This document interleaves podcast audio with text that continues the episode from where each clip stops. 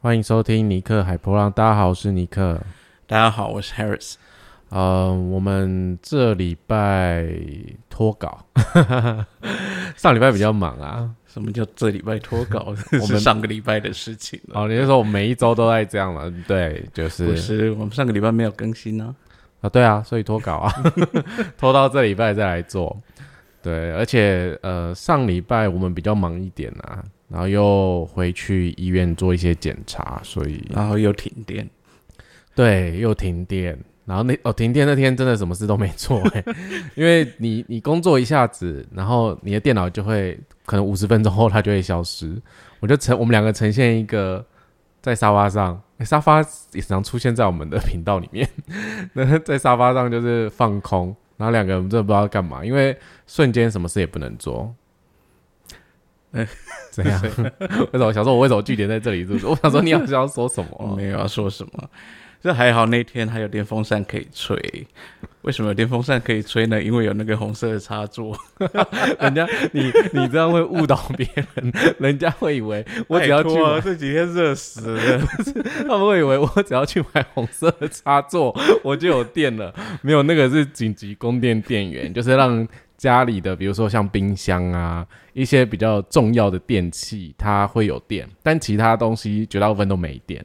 然后刚好我们一个红色的插座是插电视的，我们两个就决定把电视插头拔掉，然后接电风扇，因为电视也不能干嘛，你也没网络，你也没有那个什么第四台，反正我们两个就是吹着那把电风扇，想着什么时候才正常啊？而且那天还造成你那个活出你的设计课程停课一次，对，停课往后延，学员们应该很挫 挫折，呃，应该。这我也没有办法，对，这是一个自然不可抗的因素啦。而且最他不自 哦，他不自然哦，对，他是他是人为的，他是人为造成。哎，他最近又陆续发一些停电哦，警告。我昨天上课上到一半，他竟然又出现讯息说要停电，而且我在外面就是。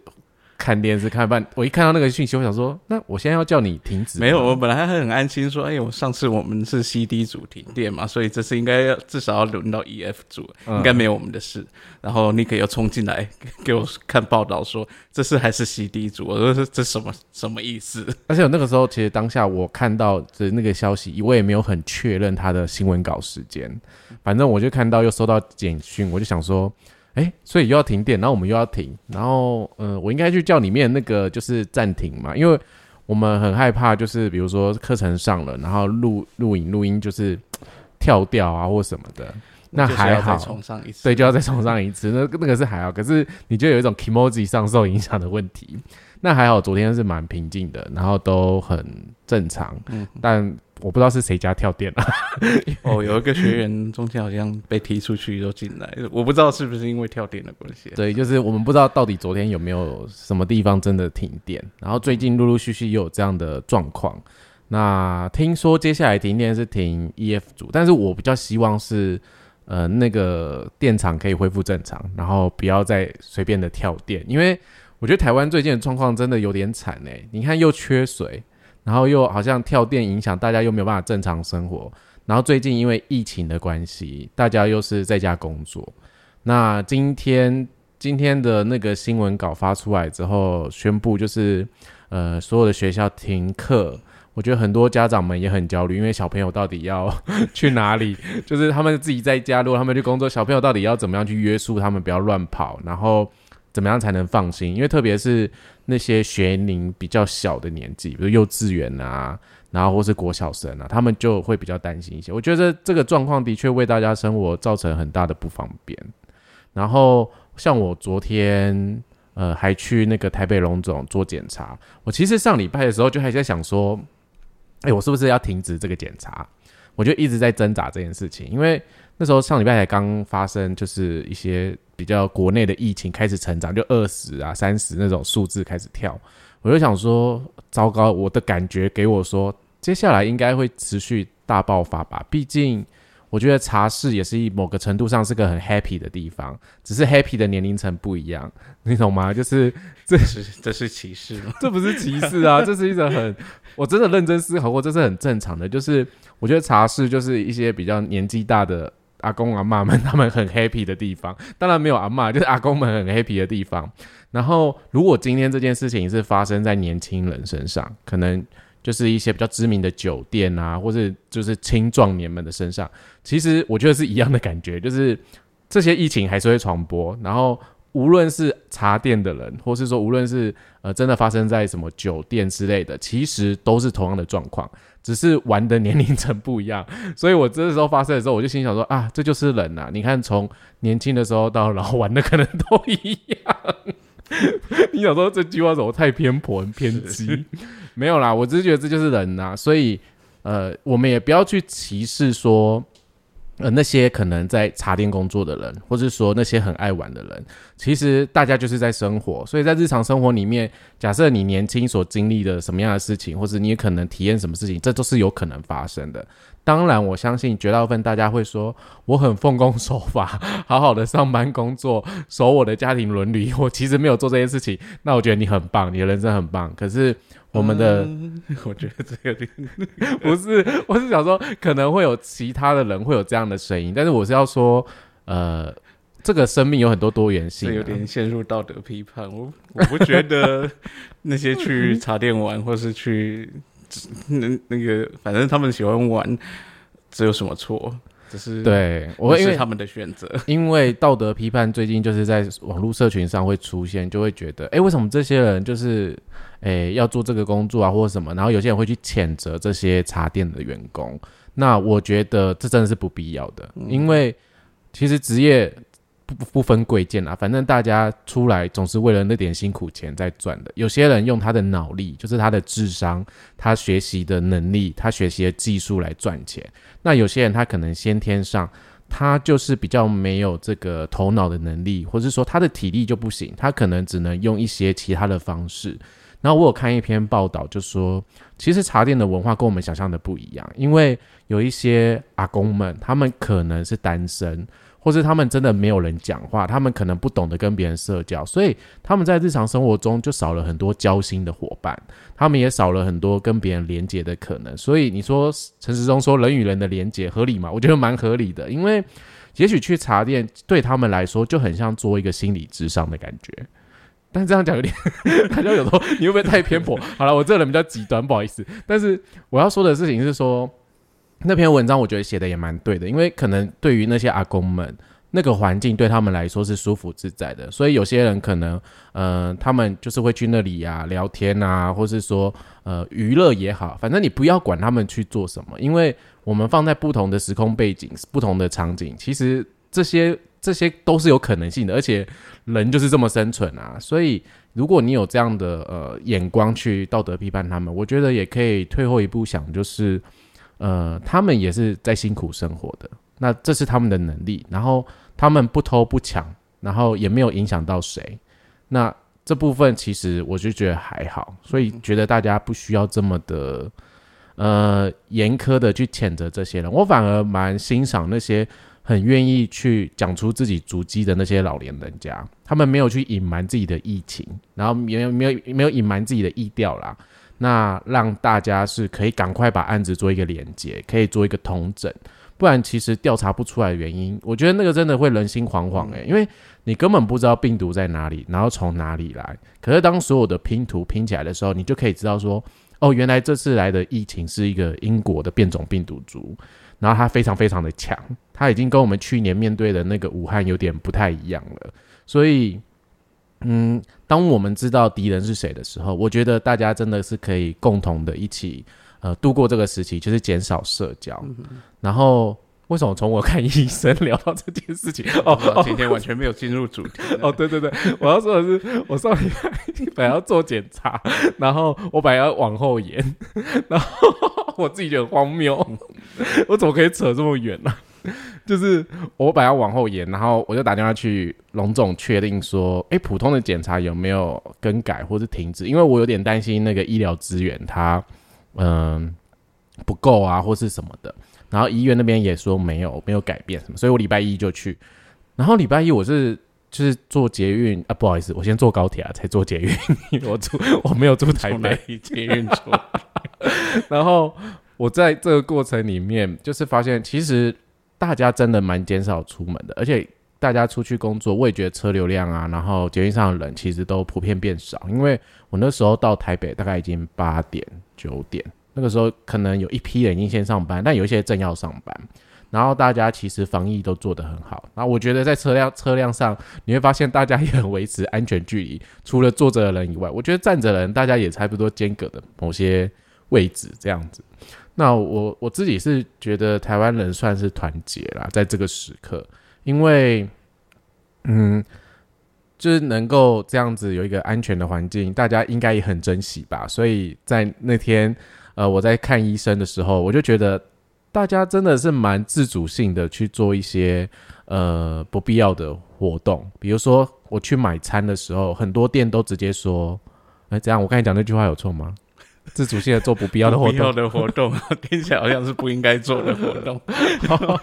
没有没有哦，对你这样讲好像也对。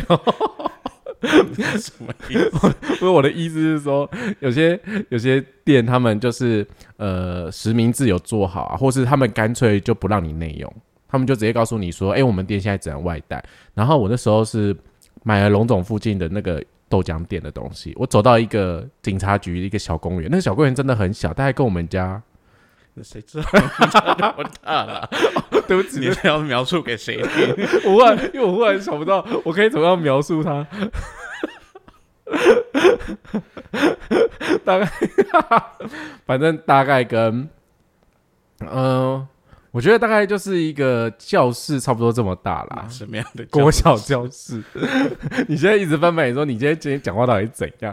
没有，反正那个那个那个就是一个非常非常小的公园，真的非常小，根本就不叫公园，就只是一个就是很像分隔岛这种感觉啦。然后我就坐在那里吃我的东西，因为真的没地方去啊，然后又要保持呃空气流通，然后我就发现我。我正对面有一间自助餐店，他直接把他门口封起来，他把他的摊位就摆在他的门口正前方，然后等于你要站在外面跟他点餐，然后他前面就放了一个那个透明的布帘，你就隔着那个东西跟他讲你要什么，我就觉得天啊，大家其实调整应变的能力非常快，然后商人们也是要过生活，大家做生意的也是要过生活，也很容易去改变这件事情，那。我礼拜一就是去做了检查，一整天泡在医院里面。我觉得，呃，那个氛围，嗯，有点紧张。可是我觉得医护人员还有整体环境都还蛮放松的，就是说没有到很凶神恶煞那种肃杀的气息。想说大家可能到底是要怎么的那种感觉。那对于这次疫情啊，其实我自己有另外一个感觉是。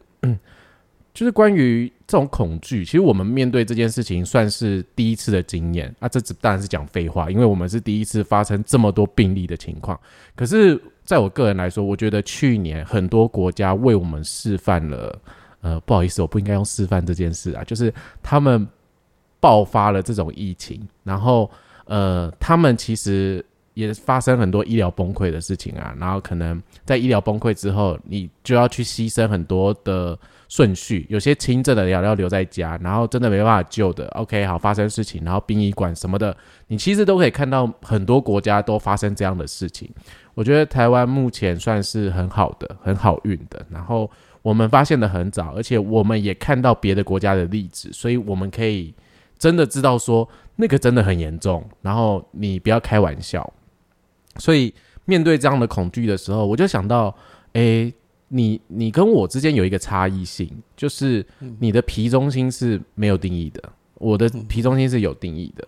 那什么是皮中心？也就是俗称市面上大家在讲的那个直觉中心啊，但它真的不叫直觉。对，反正 anyway，你如果想知道为什么，你可以去我们的 IG 尼克海波浪看一下，我写一篇关于皮中心的小小短文这样子。那嗯，对你来讲，你觉得当你知道这个疫情大爆发，你的内在有？产生什么样的恐惧吗？还是对于你的设计来说，你有什么样的感受啊？没有哎，完全没有。好啊，那我们节目今天就录到这边喽，谢谢大家。就这样没有你 没有啊？应该说不知道哎，我觉得平常日子还是这样过啊。然后嗯，因为我还蛮宅的，我都是待在家里面，所以这件事好像对我没有太大的影响。然后我出去，我一定会戴口罩，所以我不会说，哎啊，好像我们疫情没有很严重，所以我出去就不戴口罩。我出去还是还是一样会戴口罩啊。然后我大部分时间都待在家里面，我也不会到处乱跑，所以。好像对我没有太大的影响，所以我没有什么感觉。所以你对于这个，比如说看到新闻指挥中心这样报道，你没有太恐惧这件事情？没有啊。而且你知道，我们上礼拜就是我们我回诊那一天，然后我们不是呃去玩龙总，然后跟朋友吃饭，然后当天晚上稍微住板桥的饭店，然后 就是我看到就哦，板桥其实也有一些疫情的状况之类的，所以你也不会特别的焦虑紧张。还好吧，就是。呃，就是我们都知道，我们在一路上该做的防护基本上都有做的。嗯，我们不是说很随便，就是 就不戴口罩，然后是就到处乱跑这样。嗯，所以好像没有什么太需要担心。我们有没有去什么奇怪的地方？然后有啦，我们是有去夜市，可是基本上我去夜市的时间人还蛮，就是还蛮晚的，所以。呃，那时候人已经蛮少的，嗯嗯，而且基本上我们那天晚上在逛，就算走在外面路上，人也蛮少的，嗯，几乎没什么人啊。所以，而且我们在夜市其实没有把口罩脱下来，对，因为我们基本上都外带，都 都很荒谬吧？你知道，已经就是我们已经不敢边走边吃，我们也没有，不是因为不敢说边走边吃，是那时候就觉得那边没有，好像没有适合我们吃东西的环境，所以就买了。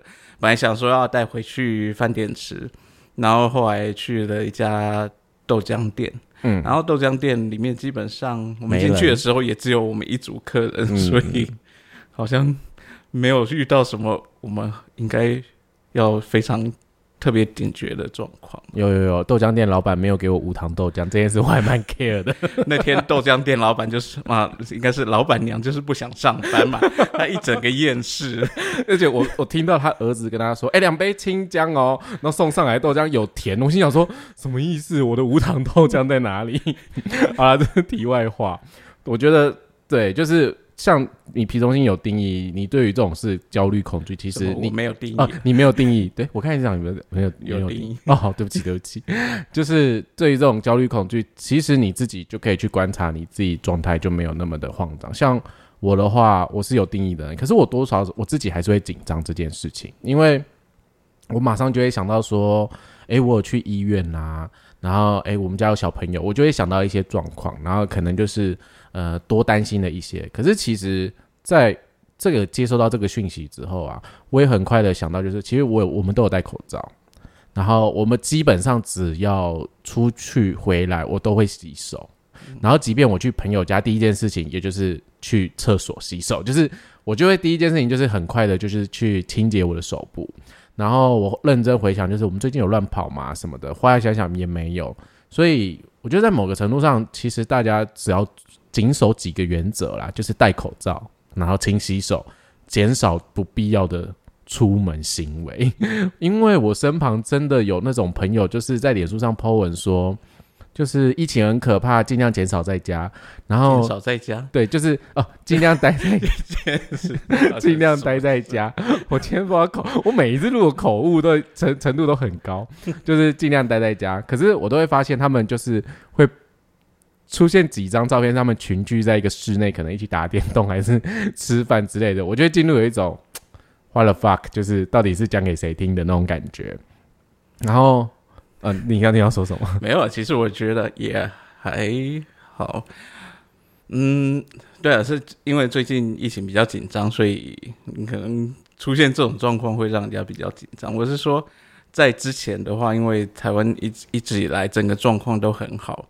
然后你可能要叫大家每一个人都尽量不要出门，尽量不要群聚，这是一基本上是一个不可能的事情。所以我觉得蛮难。对啊，那你到现在比较严重，有时候，呃，就是那个有人的危机是没有那么高，然后有时候一时间习惯还改不了，然后有时候会觉得，呃，这几个朋友好像都还蛮安全的，所以。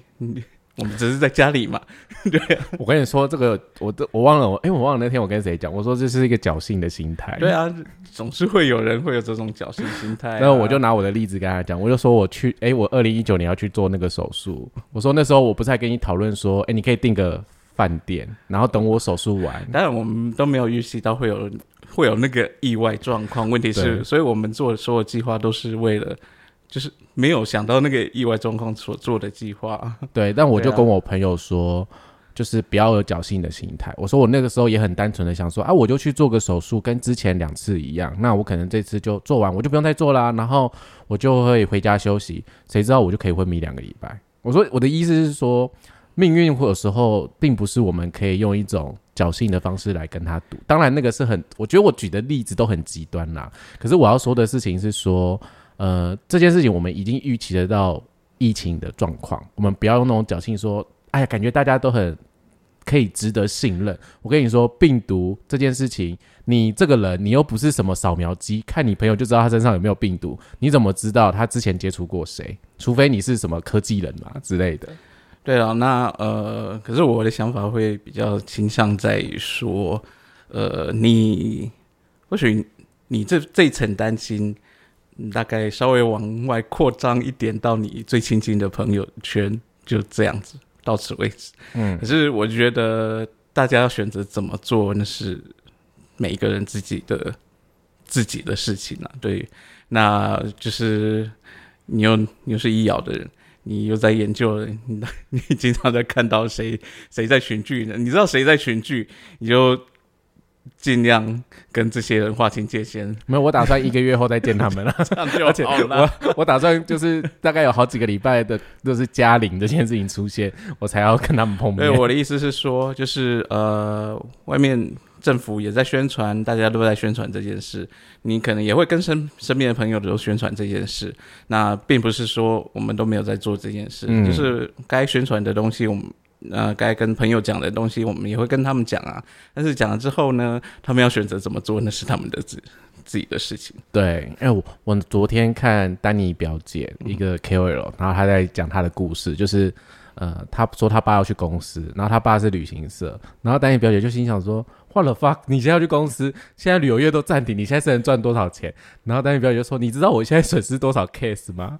然后他说：“你去公司，你能赚你的案子可以赚多少钱？零元，你还不给我待在家？”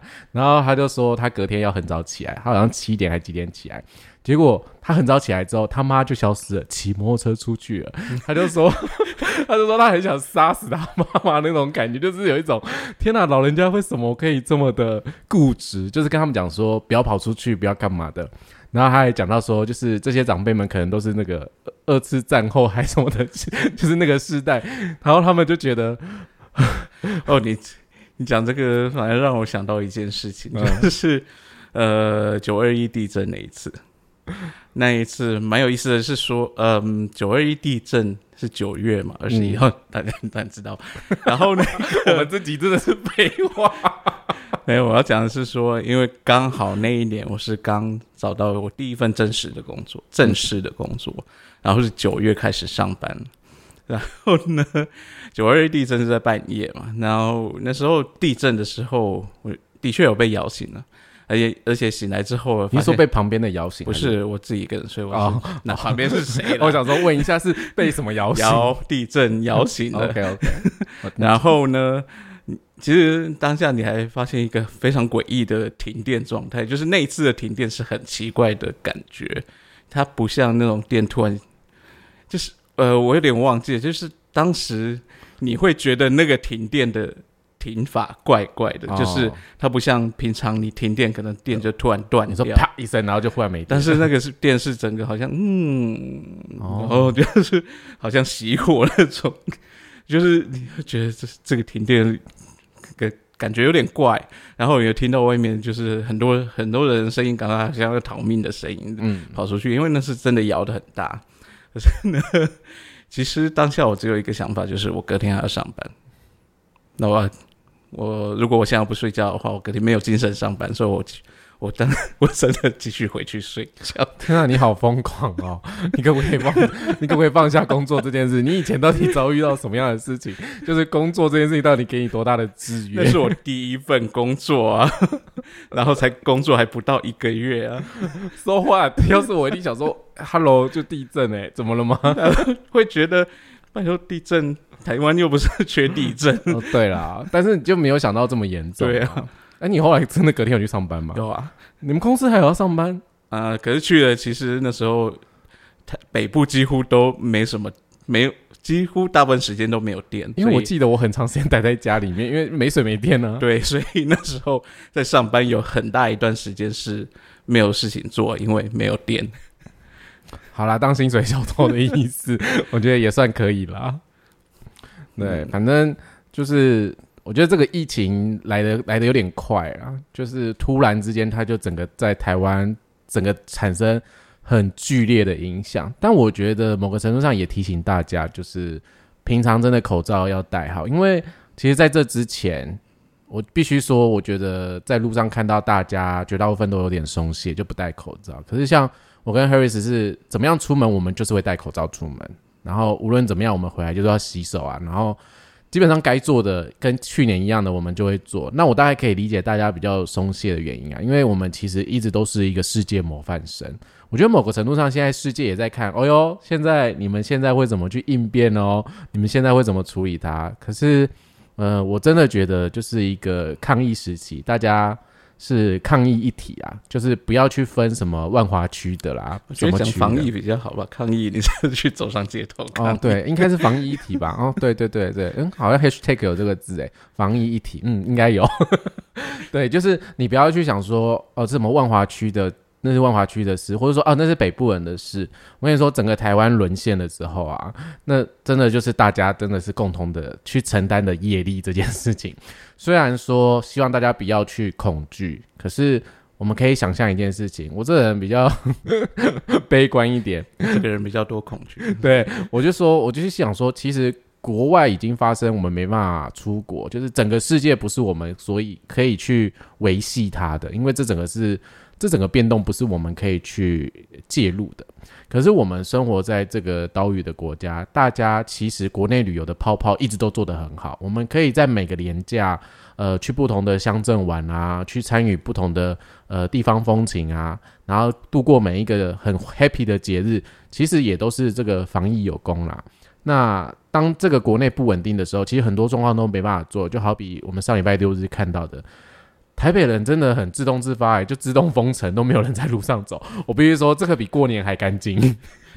就是，呃，而且发生在台北是非常难得，台北人又最多。对我必须说，这真的是大家的团结自主性非常非常的高。就是这真的是为我们带来一个，我觉得是希望。但是中南部人真的也不要想说，哎，这可能不关我的事。对对对对对，我知道大家一定。可能都会担心，然后大家其实有些人都很正式，可是这部这段话当然是讲给那些觉得哦应该还好吧，就像我的朋友就说应该还好吧，你也太紧张了这样子。我觉得不是紧张，是我们不能去小看这个病毒，因为病毒不会分你是国民党还是民进党，病毒不会分你是哪里人，然后病毒也不会分你是讲英文还是讲中文，病毒也不会分你是男生还是你是女人这件事情，它基本上就是无差别攻击。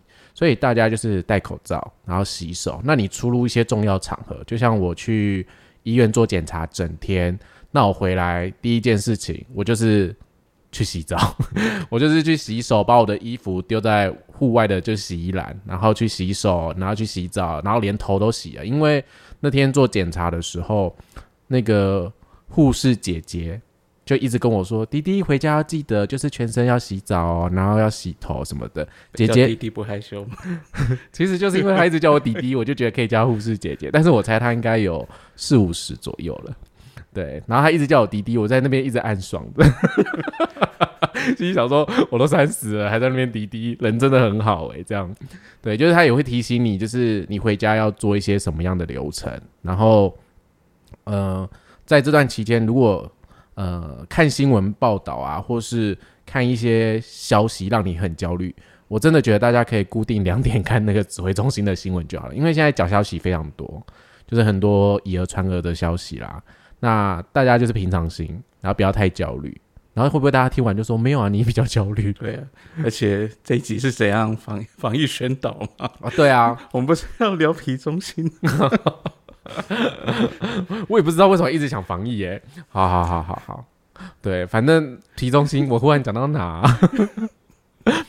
对，反正我对于皮中心那个恐惧这件事情，其实我应该说我自己有内在的一个固定的处理方式的。我其实当下很恐惧，就像 Harris 讲，我真的非常非常多呃易遥的那个层面，所以我是蛮恐惧不安的，因为我想到非常非常呃一些状况，比如说呃可能接下来受影响了大家生活啊，然后整个社会的呃。经济状况啊，其实它会连带的影响很多。我当然马上想到很多，可是我后来再过一段时间后认真想想，这也不是我可以去焦虑的，因为这根本就不是我能控制的啊。然后这也不是政府能控制的，应该是说他们能做的就是找到找到疫情，然后找到那些呃感染者，然后公布他们的足迹，然后告诉大家在家，然后告诉大家不要出门。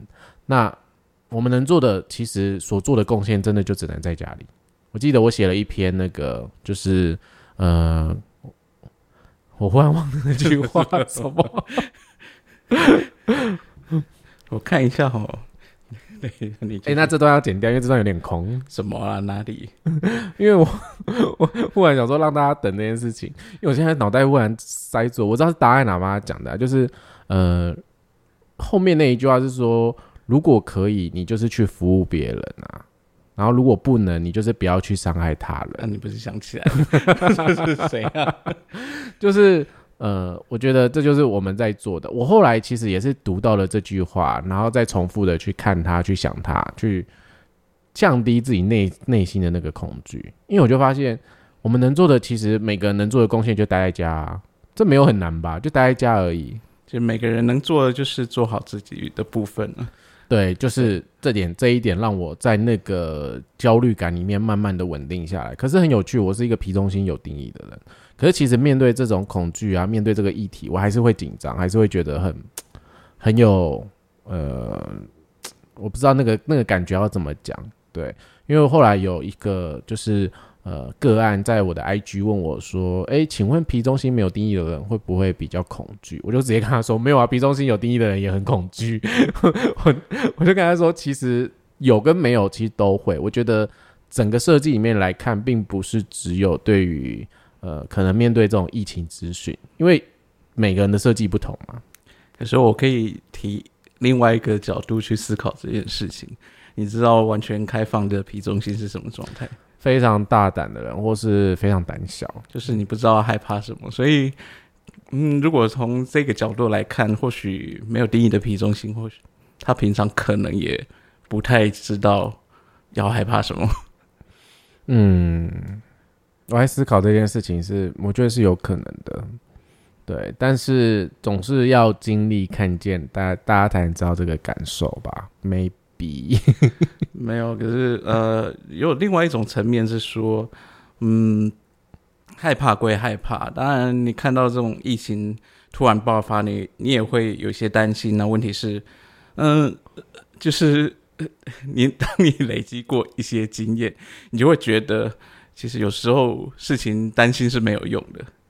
那你能做的就把它做好就好了，然后其他就是听天由命。嗯。我觉得的确是这样，而且，呃，特别是在某些特殊情况的时候，有时有些人他们可能在那个当下会去很随心所欲的采取一些呃行为啊或行动。我觉得那个都是一些呃没有我我应该怎么讲，没有回到自己的状态嘛，因为他可能真的就是那个没有定义的皮中心。他觉得，但是他也有可能是在自己的状态。对，一切其实就是回到 他自己有没有。呃，依循他自己的策略跟权威啦，我觉得还是 human design 那句老话，就是或许他的权威就告诉他，对，他这时候可以去啊。哦，我忽然想到那个，诶，是我们上达玛还丽拉的课，我忘了，有一堂就是他们就说什么丽拉在疫情期间还是跑出去，嗯，他就去串门仔什么的，然后他就觉得无所谓，然后大门就待在家，他说他都基本上就是待在家，然后呃，丽拉就是。他说他就是依循他自己的策略跟权威去做这些事情，听起来有点疯狂。没有呢，没有什么疯狂的啦。你总会觉得，我觉得这种事情疯狂应该是这样。嗯，应该怎么讲？就是如果这真的是对他是正确的事情，因为嗯，可能大家都会觉得，呃，你的身体给你的决定，如果是对你是正确的，你就会整个安全无虞，就是就会保证你这一辈子顺顺利利。嗯，并不是这样，就是。人设图要给你的概念是说，你的身体会带你去体验你应该要体验的事情。这句话好可怕哦！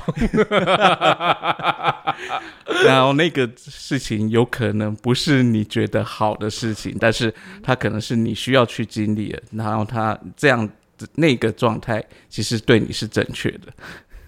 我跟你讲这句话，我要哭了。然后我就想到，就是我说在医院那两个礼拜的事情，就觉得。有时候我会觉得，天啊，我为什么要经历经过这种事情？可是，的确经历这个状况，也为我的生命带来非常多的改变跟转变，也摆脱了一些可能没有办法解决的问题。其实，这就是身体所带来的选择，就是在适当的时机点，它会让你去经历那些状况。可是，那个并不是说最开心、最幸福的，就是那那从我们的。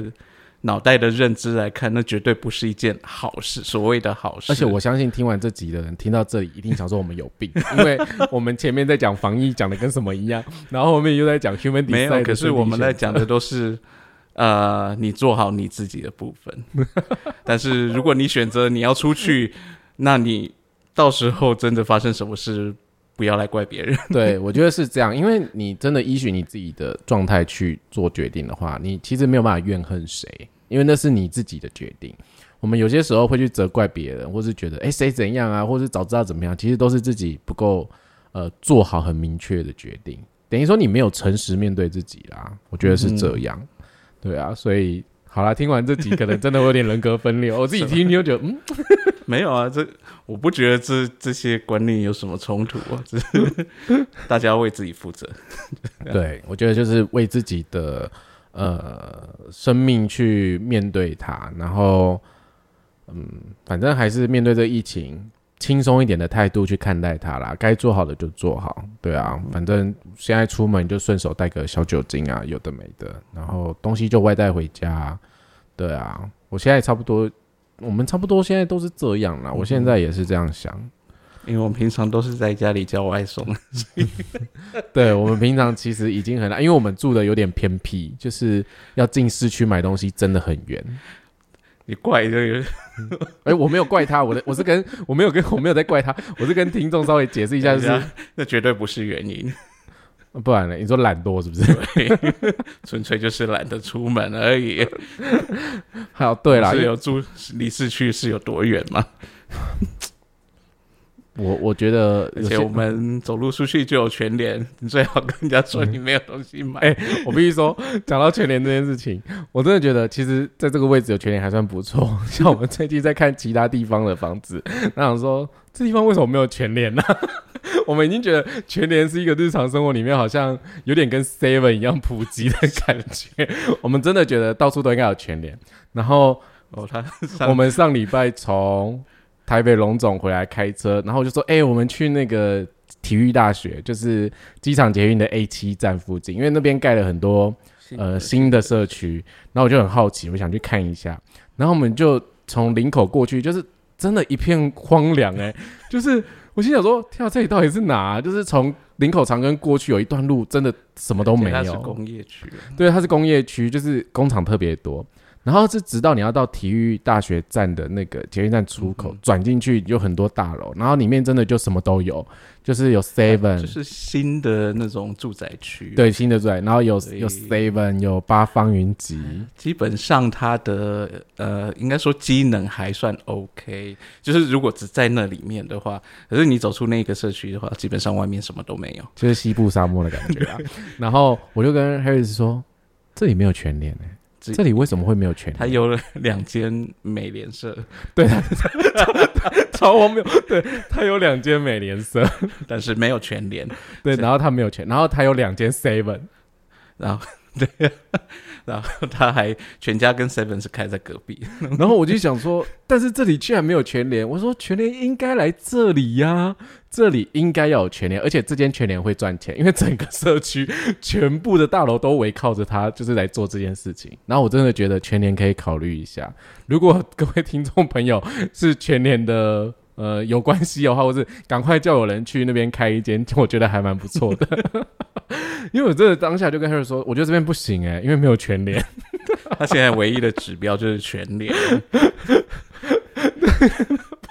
因为我心想说，全联真的现在很方便，你要买什么东西里面都有，而且大家基本上，呃，我觉得全联也有换电站啊，够够了换电站。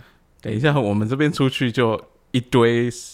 不是 seven 就全家，然后还有全联，还有几间餐厅。然后你跟我说这边离市区太远，算是啦。